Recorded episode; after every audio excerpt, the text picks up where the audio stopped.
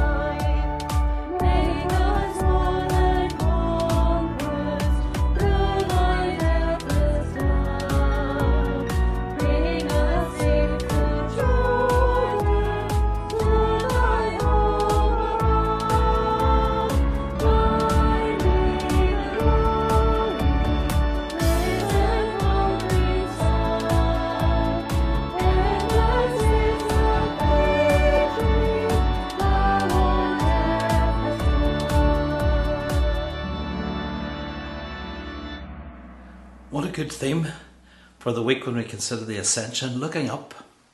So, as we move on into our service of worship today, let's just open with a short prayer.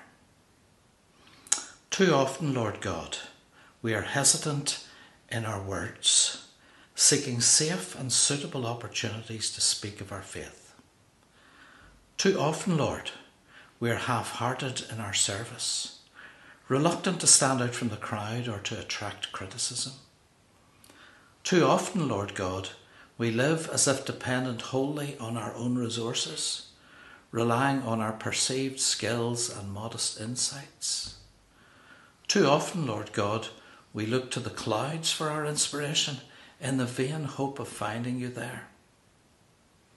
Forgive the poverty of our efforts and the frailty of our faith, and open wide our hearts and minds to the imminent presence of our risen, living, and ascended Lord Jesus Christ, in whose name we pray. Amen. Let's look up. Ready?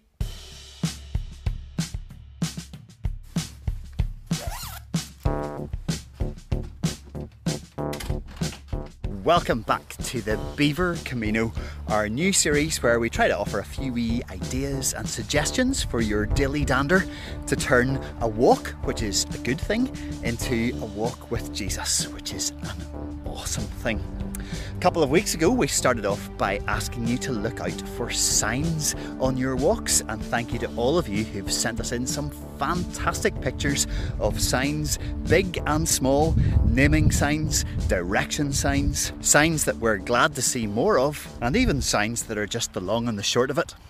Now, today we're going to start a new theme for our Camino walks. Really simple, two little words look up. Now, within reason, obviously, also look where you're going and make sure you're being careful, but see if you can make a concerted effort as much as possible to look up. I think naturally, quite a lot of the time, we walk along with our eyes down and our faces down. Sometimes because we're being careful, we're just looking where we're going, but sometimes because the weight of the world is pressing down on our shoulders. We're like those two disciples on the road to Emmaus. It says, as they walked along, their faces were downcast. I think there's actually quite a lot going on in the direction of our gaze. When we look down, looking at our feet on the path, we're looking at where we are. When we look ahead of us, we're looking at where we're going.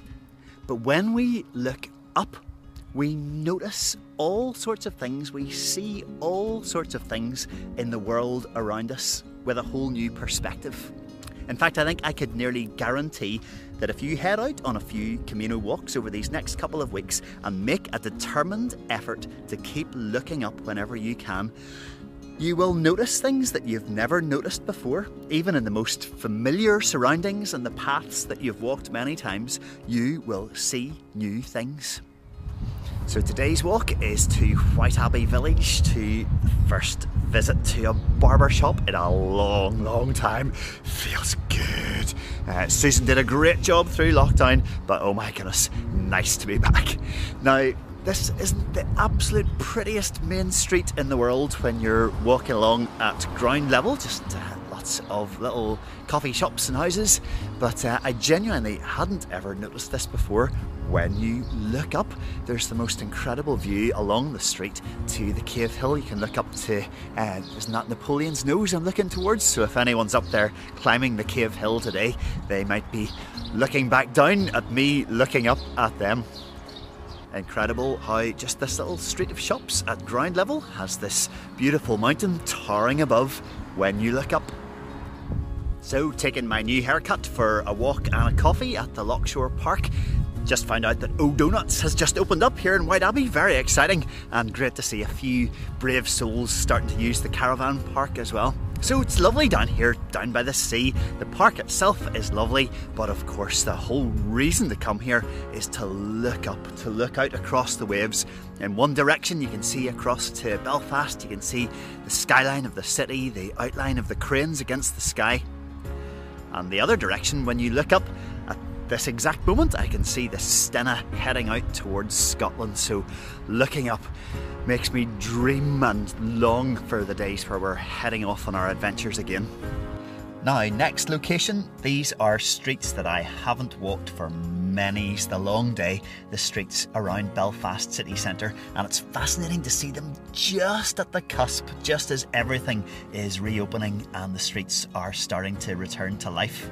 But it's really interesting to be walking these streets with that specific challenge in mind to keep looking up, because it's only when you look up that you see some of the most beautiful architecture in the city.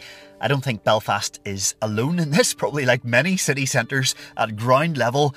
There's nothing really all that remarkable. It's all shops and coffee shops, plate glass windows, advertising hoardings, nothing really much to set the soul alight. But when you look up, you can see the bones of the old Victorian city. Some of these lovely buildings put me in mind of those fantastic old black and white photographs of the trams rattling along High Street or Royal Avenue. You can actually see the history of the city and get that sense that it has so many stories to tell. One other thing that I've really noticed on my walks today is that the one type of building that you might stumble across on your walks that encourages you to look up, maybe more than anything else, appropriately enough, are places of worship, which always seem to be built with that kind of upwards momentum, pointing, soaring up into the sky.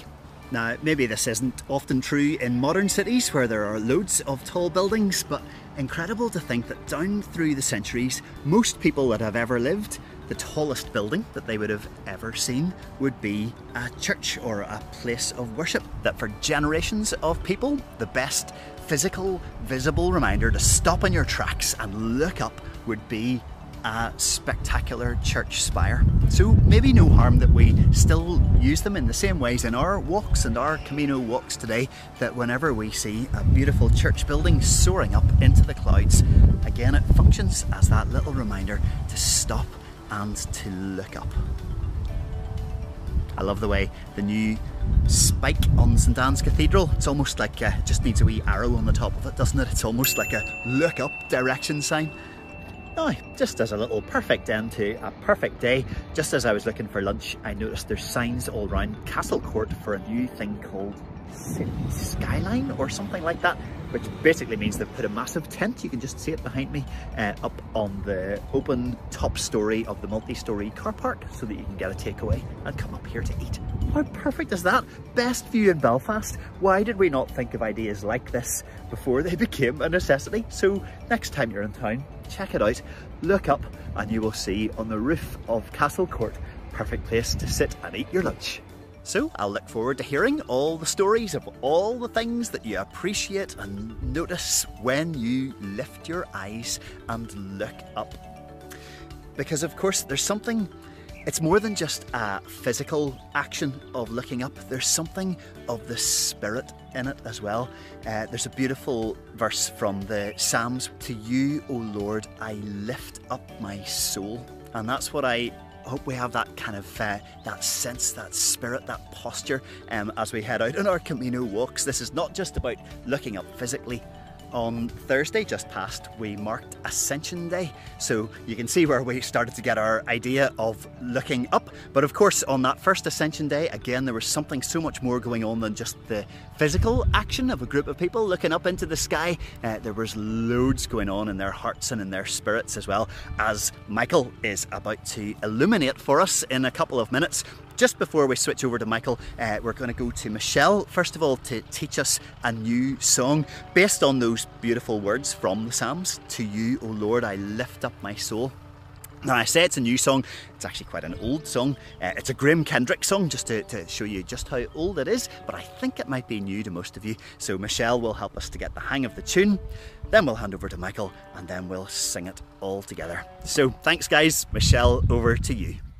Morning, everybody. Uh, we're going to learn a new piece today called To You, O Lord. So uh, we'll just do it the way we normally do, a couple of lines, then you can try singing it back, next couple of lines, singing it back, etc. So I'll talk to you as I play through it though.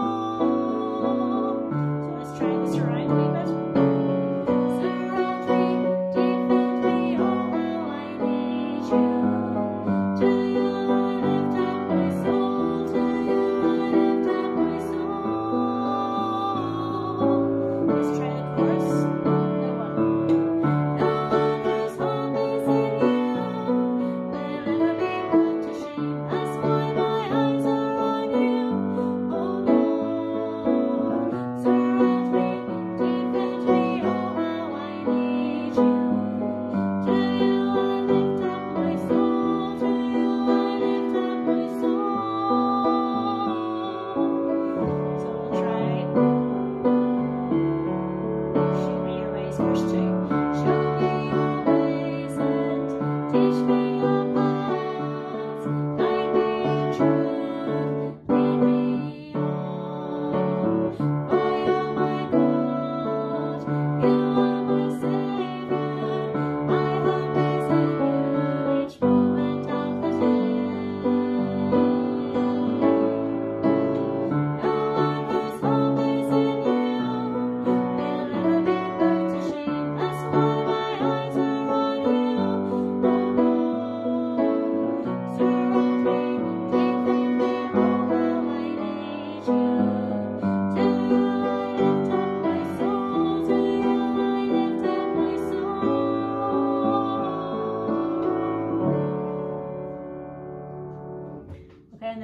Verses of it, and we'll probably repeat the chorus at the end as well whenever we come to do it a bit later. Okay, thanks everybody.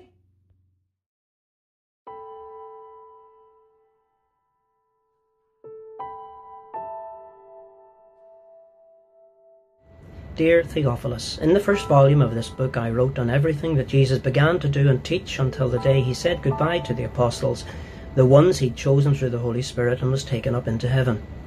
After his death, he presented himself alive to them in many different settings over a period of 40 days. In face to face meetings, he talked to them about things concerning the kingdom of God. As they met and ate meals together, he told them that they were on no account to leave Jerusalem, but you must wait for what the Father promised, the promise you heard from me.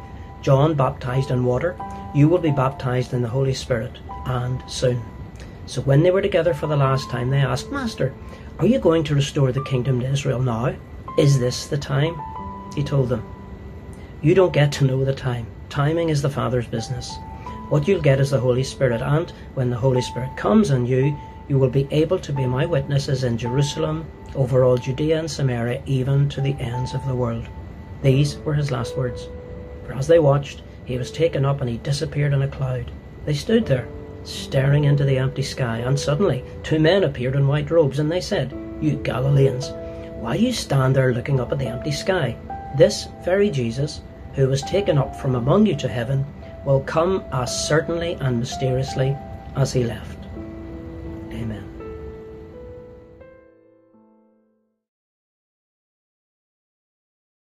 Good morning. Today I'm going to spend 10 or 15 minutes just having uh, some thoughts or reflection on a subject that we don't talk about much the ascension. And you can see I've entitled this uh, talk, Things Are Looking Up. And the theme for today has been the idea of looking up. Uh, to put this in its context, you remember that Jesus was born and he lived for probably 33, 34 years. He died and three days later, he rose and he was seen by disciples, and as Paul says, up to 500 people at one time. And during a period of about 40 days, he had a ministry, a very different one than the three years that we learn of in Matthew, Mark, Luke, and John. And then he ascends into heaven, and 10 days later, the Holy Spirit comes down at Pentecost. Now, we know that, we've been taught about it. And yet, when it comes to church or youth groups or services, we tend to have the particular subjects that we think about, such as the birth of Jesus at Christmas time, the ministry of Jesus, and includes the parables and miracles, his death and his resurrection, uh, the sending of the Holy Spirit, and he then distributing the gifts, and then the second coming. Now, those, I guess, are the purple passages, the things that we hear a lot about within the Christian church. And yet, the ascension is one of those subjects that tends to be left to one side. Now, it was important enough to feature in all three creeds, particularly the creed that we would recite some Sundays, which we call the Apostles' Creed. So, why the silence? Well, I think, particularly in the evangelical tradition, in sermons and in talks, we tend to focus on what Jesus did and what he will do when he comes back again, but not necessarily in the period in between, in what he's actually doing now. There's some other reasons I think that the Ascension doesn't have much of a focus. It's a very small piece of the history of the Gospels, and there's only two recorded accounts of it in Luke, uh, Acts, and in Mark. It's hard to address the subject separately, unlike, for example, the incarnation or the death and resurrection of Jesus. People would sometimes see it only as something connects one thing to the other. In other words, it connects Jesus' death and resurrection to a second coming. Often it's put in the too hard box. Oh, people wouldn't understand it. And then there's the issue that addresses us in modern science.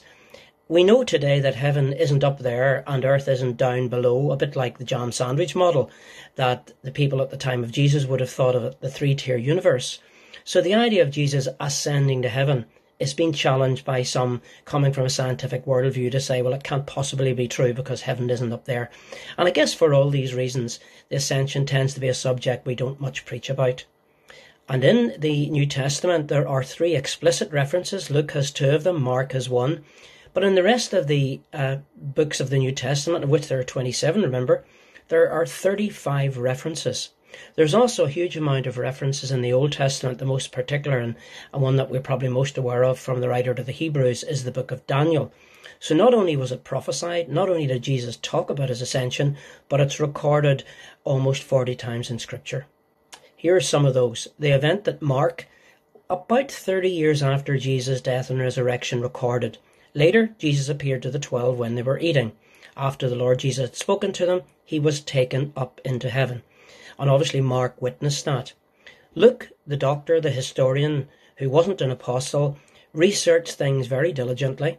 And 20 years after Mark, he writes this that Jesus was taken up into heaven or carried up, that there was a cloud, that there were witnesses who gazed up as he ascended, that there were angels, and that there was a heavenly proclamation. And so, in Luke chapter 24, he says, When Jesus had led them out to the vicinity of Bethany, he lifted up his hands and he blessed them. And while blessing them, he left them and was taken up into heaven. And then today's reading in the book of Acts, you will receive power, says Jesus, when the Holy Spirit comes on you, and you will be my witnesses in Jerusalem, Judea, to the ends of the earth. After he said this, he was taken up before their very eyes, and a cloud hid them from sight. So, what's the background to this? Because it seems perhaps very difficult for us to understand in the 21st century. Well, in the Old Testament, ascension or going up was very important. It was linked to heaven being the high and exalted place where God lived. It was linked to the fact that kings rose and stood to be crowned. And also, lots of the Psalms are called Psalms of Ascent as people ascended to Jerusalem, the holy city. So the idea of going up has a long history in the Old Testament. It also has the idea that when you're in heaven, there's something transcendent, there's something of expectation, there's something supernatural about it. There was a cloud, there was a disappearing man, there were even angels at the departure point. And it's also, as I said earlier, a transition, the end of Jesus' earthly life and the coming of the Holy Spirit. And Jesus ascended so that could happen. There's other imagery as well. Jesus descends to the dead, he ascends again in the resurrection, and then he ascends 40 days later into heaven, and then there's going to be a further descent. So this is like a cycle. Jesus was born, he died, he resurrected, he ascended, and he's coming back. And in that coming back, there's going to be an exaltation. Because people who thought that death was the end, that he was put in a grave, and even doubted his resurrection, will not be able to doubt when he comes back on that exaltation.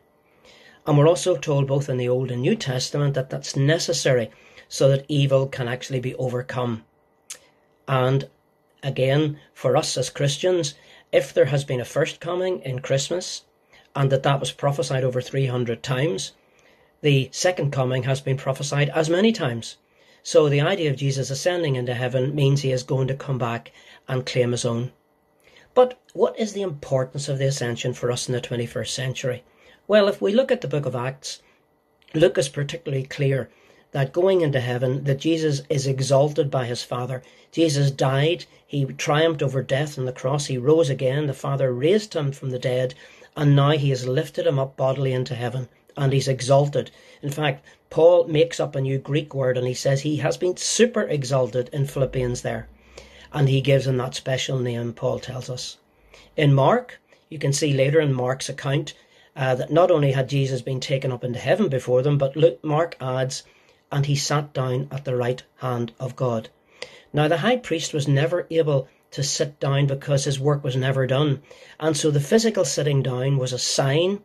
It was something that a rabbi did whenever he was going to make a pronouncement or teach. People expected something when he sat down.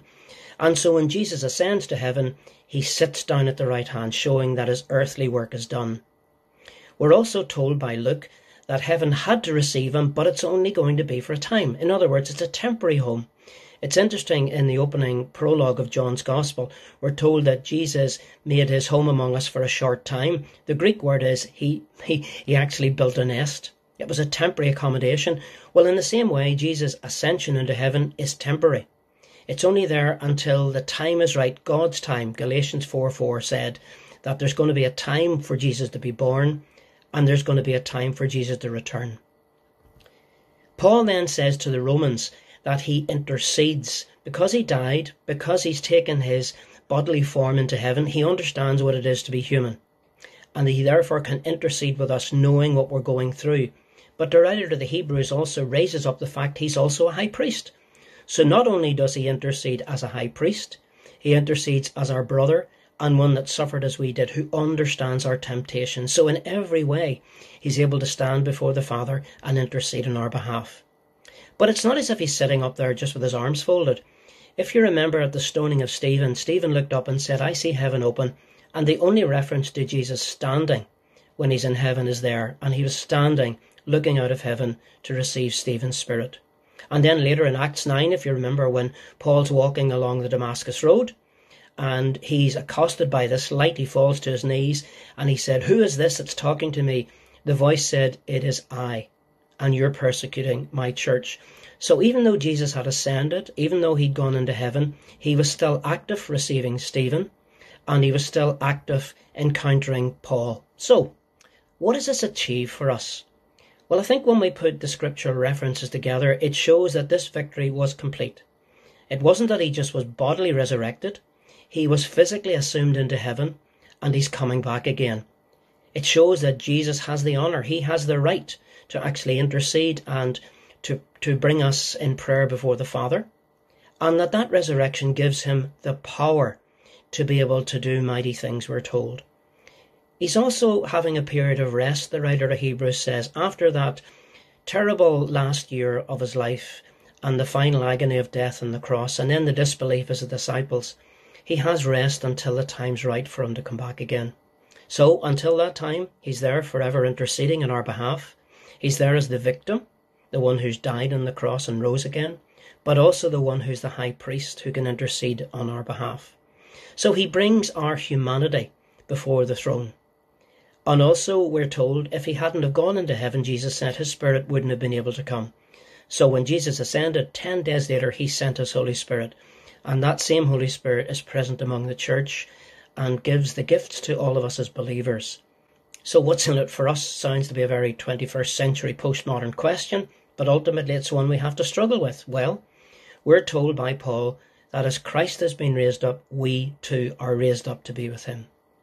And because he lives, we can live. And therefore, we are to think of things above the earthly things. And when we look at what's going on in the world today, wouldn't it be great if we had that vision to be able to look above the earthly travail? We're told that we have in heaven a high priest that understands us, not a nameless deity. If we think of the Taj Mahal, the 99 beautiful names of God, and the word Father doesn't appear above it. And the reason we can call him Father is that Jesus is our brother, and he's introduced us to the Father through his ascension. I want to finish by an amazing translation of a very familiar passage from the book of Hebrews in the message. And if this doesn't embolden us, if this doesn't fire us up, if this doesn't say, well, that's what the ascension's about, and we don't go off here saying, well, it's looking up from here. Do you see what this means? All these pioneers who blazed the way, all these veterans cheering us on. It means we'd better get on with it. Strip down. Start running. Never quit. No extra spiritual fat. No parasitic sins. Keep your eyes on Jesus, who both began and finished the race we're in. Study how he did it, because he never lost sight of where he was headed, that exhilarating finish in and with God. So he could put up with anything along the way, cross, shame, whatever. And now he's there, in the place of honour, right alongside God. And so, when you find yourselves flagging in your faith, go over that story again, item by item that long litany of hostility he ploughed through, that will surely shoot adrenaline into your souls. And we can all say Amen to that. We're now going to try to express something of our feeling for what Jesus has done and what the Father did in bringing him up into heaven and sitting him down at his right hand, in the words of a lovely Graham Kendrick hymn To you, O Lord, I will lift up my soul. Let's worship together.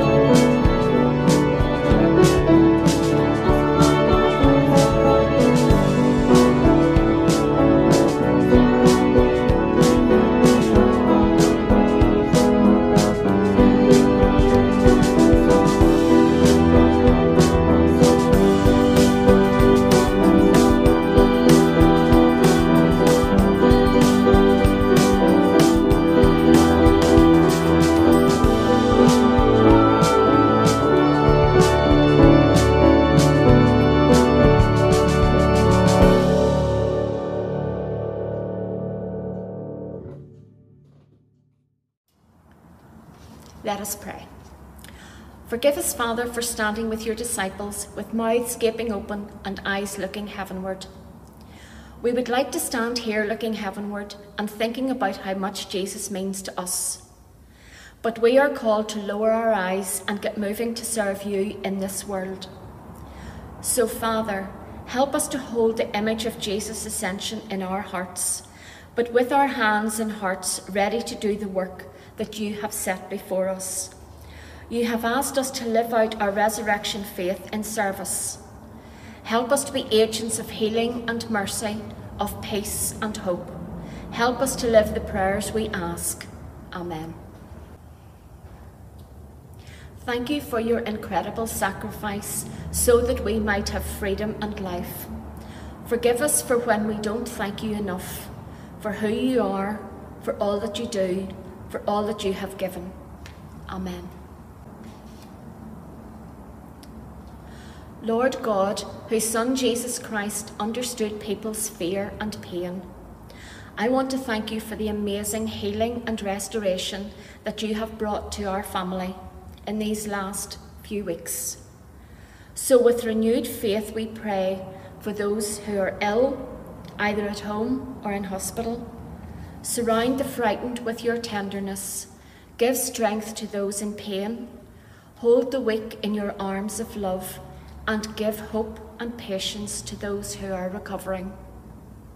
We ask this through Christ our Lord. Amen. God of our past, God of our future, from whom comes all authority in heaven and on earth, we pray for local councils, for the Northern Ireland Assembly and Executive, as well as those who serve elsewhere in government in the UK and in Ireland. By your gracious help, may they govern with wisdom and integrity and serve the common good, that all may enjoy peace and grow in respect for one another. This we ask through Jesus Christ our Lord. Amen. I want to finish with a prayer written by a child. Lord God, you are always with me, in the day and in the night. You are with me when I am happy and when I am sad. You are with me when I am healthy and when I am ill. You are with me when I am peaceful and when I am worried. Help me to remember that you love me and are with me in everything today. Amen.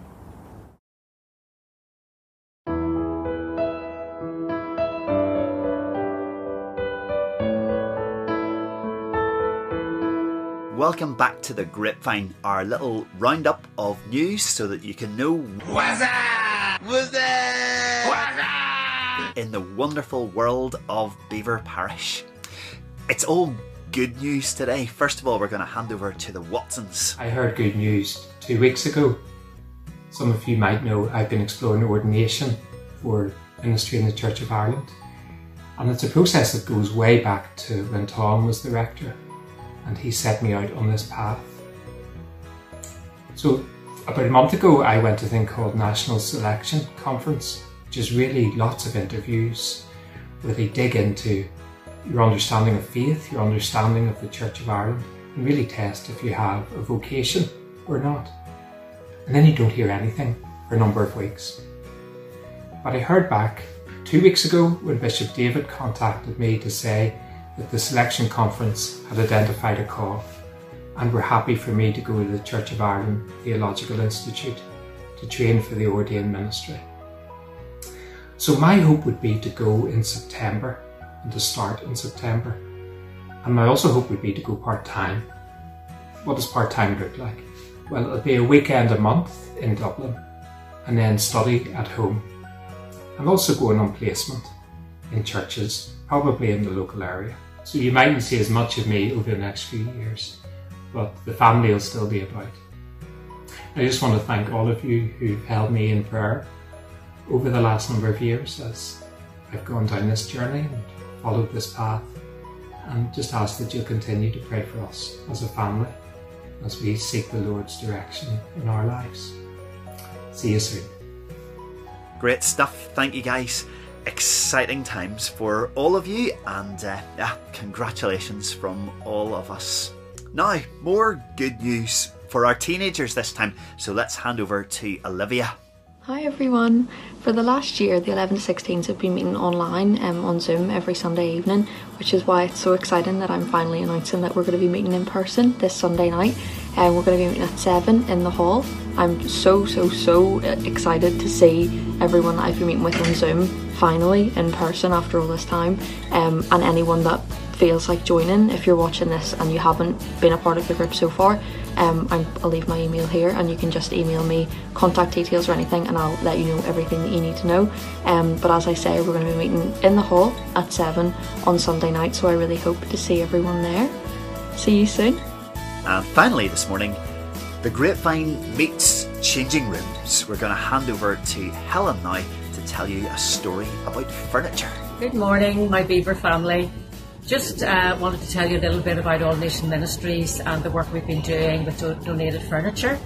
So it started off very small. We would sit with the refugees and the asylum seekers, and then maybe would say to us they had a need for something.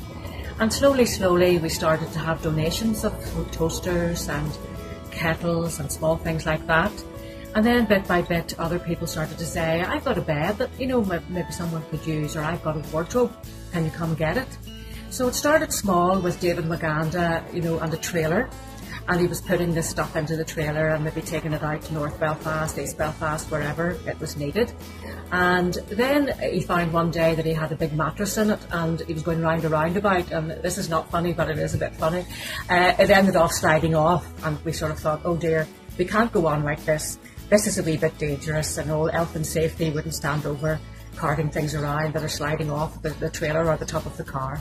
So we decided to buy uh, a lovely big uh, van, and over the last, I suppose, month, we've been going around doing quite big jobs like house clearances, where maybe the parents of a family have died and, the, and the, the, the, the children want to make donations to something that's going to be useful for other people.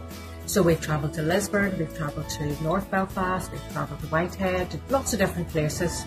And uh, people are so kind and they give us this stuff that is really of good quality. And what we've been able to help so many refugees and families because they come here, they seek asylum, uh, and they maybe are given a home and, so, and they seek benefits, which are around £30 a week. But very often the houses are empty.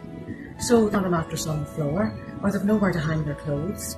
Uh, or their kitchen, you know, there's lots of things they don't have that when they need to cook or make things for the family. So basically, we have been gathering things in and taking them out. Uh, and hopefully, some of you will have seen the pictures on Facebook where we have set out our stall in St Catherine's uh, Church of Ireland or, or in Fort William. And there we have displays of what goods we have, you know, food, clothing, furniture, uh, and people can come, the families can come and, and choose what they want. It gives them a little bit of dignity. They can say, oh, that would fit in my home, or I need that, and that looks good. Can I have that little table, or lamp, or picture? And so we're giving these donations to families that really are in need, and they're so, so appreciative. So I just wanted to let you know a little bit about it, and if you have any further questions, please don't hesitate to contact me. And it's lovely to see you this morning. Thank you.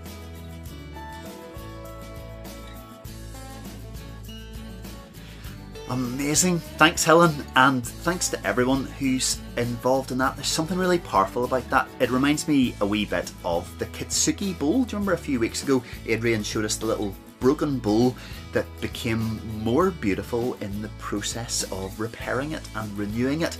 And a similar thing with all that old furniture, something beautiful happens when it is donated and repaired and given to the people who really need it and appreciate it. So fantastic work, everybody. Now, folks, we're heading towards our final hymn. Uh, this honestly wasn't planned. We've realised this has kind of kind of become the Graham Kendrick hour this morning. We taught you a new Graham Kendrick song earlier, and now we are going to sing possibly the all-time classic Graham Kendrick hymn, "Shine, Jesus, Shine," a hymn about looking up to see the light in the darkness.